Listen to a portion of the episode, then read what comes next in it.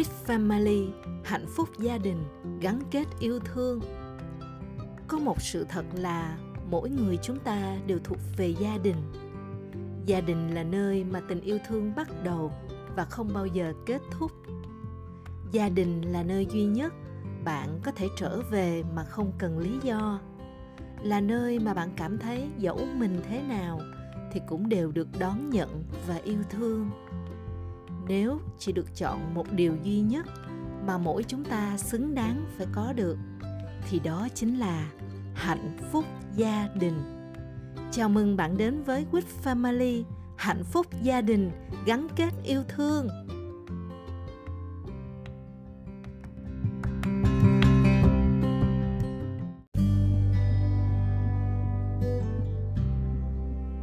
Xin chào cả nhà, Lan xin được chào đón cả nhà chúng ta cùng quay trở lại với chương trình 21 ngày kiến tạo gia đình ước mơ trên kênh Postcard của With Family, cộng đồng của hạnh phúc gia đình gắn kết yêu thương.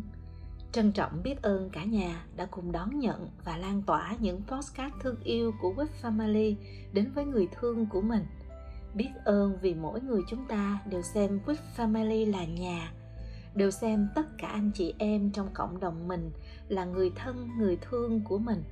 Biết ơn vì tất cả thành viên chúng ta đều đồng lòng, đồng sức, đồng tâm nguyện với With Family.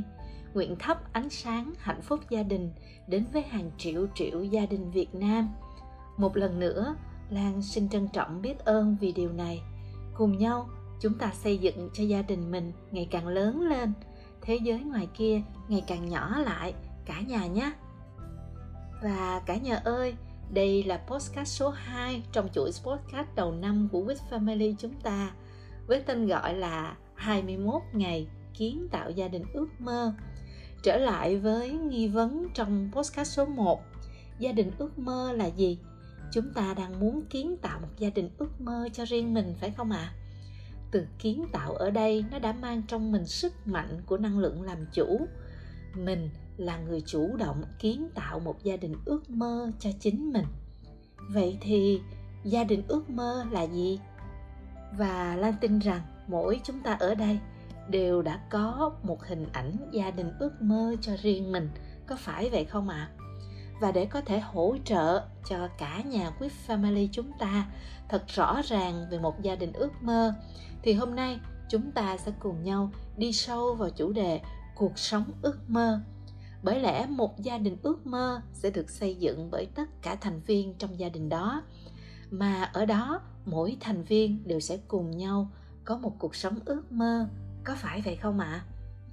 điều gì sẽ xảy ra nếu như cuộc sống của chồng là ước mơ của vợ?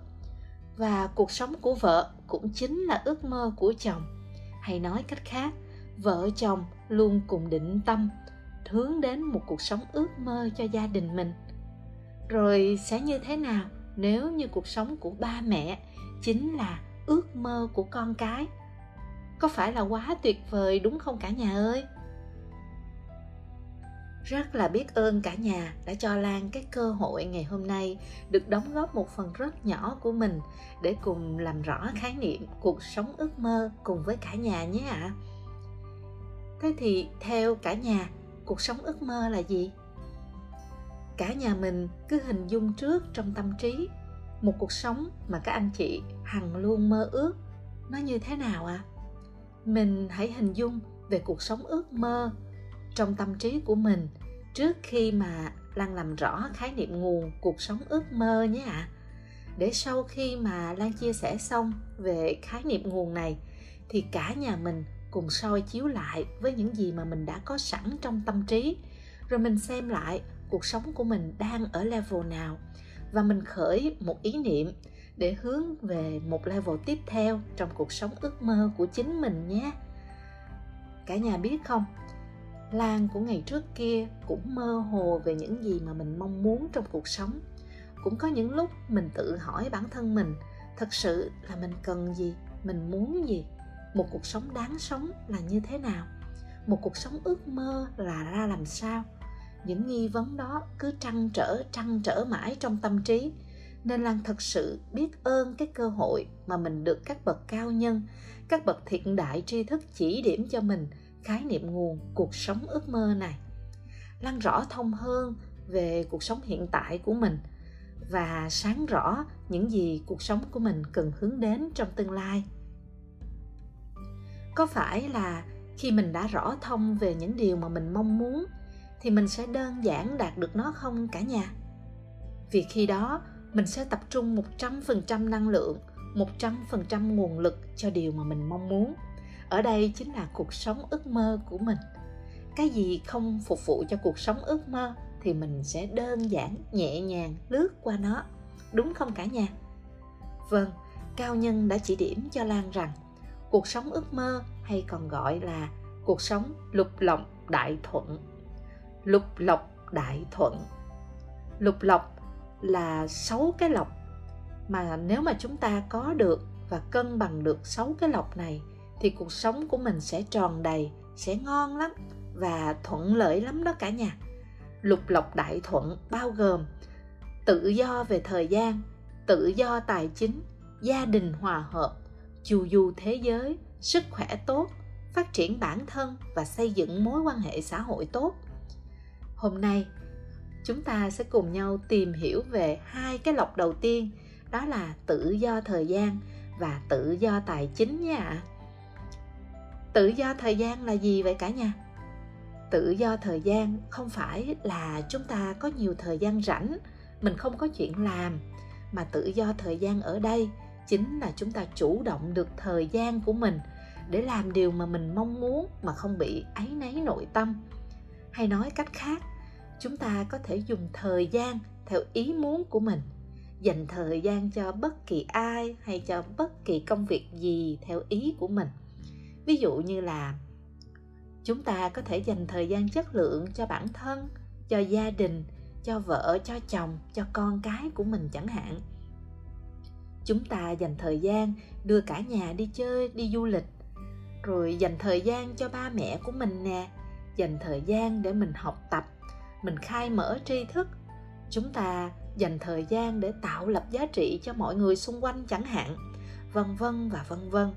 Mà chúng ta không có bị gò bó nội tâm.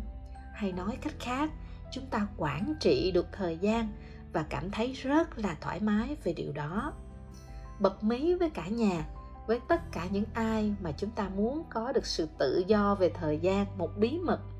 Đó chính là chúng ta chỉ có thể tự do thời gian khi mà có một nhóm con người vui vẻ, tình nguyện, gánh vác công việc cho mình.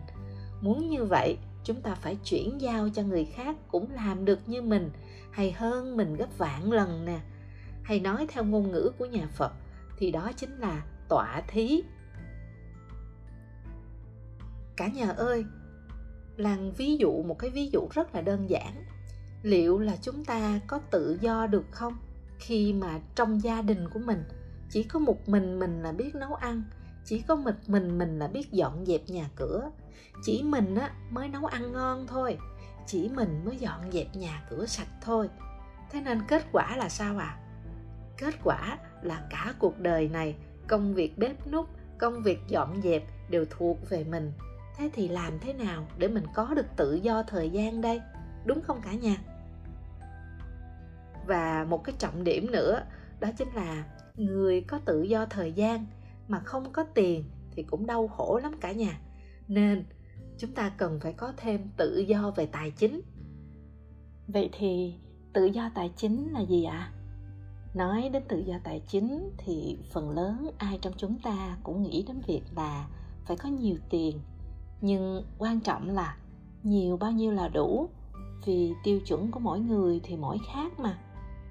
Thì cao nhân đã chỉ điểm với lan rằng tự do tài chính là sau một thời gian mình nỗ lực làm việc thì chúng ta không cần phải làm hay là mình hạn chế trực tiếp làm nhất có thể mà mình vẫn có tiền.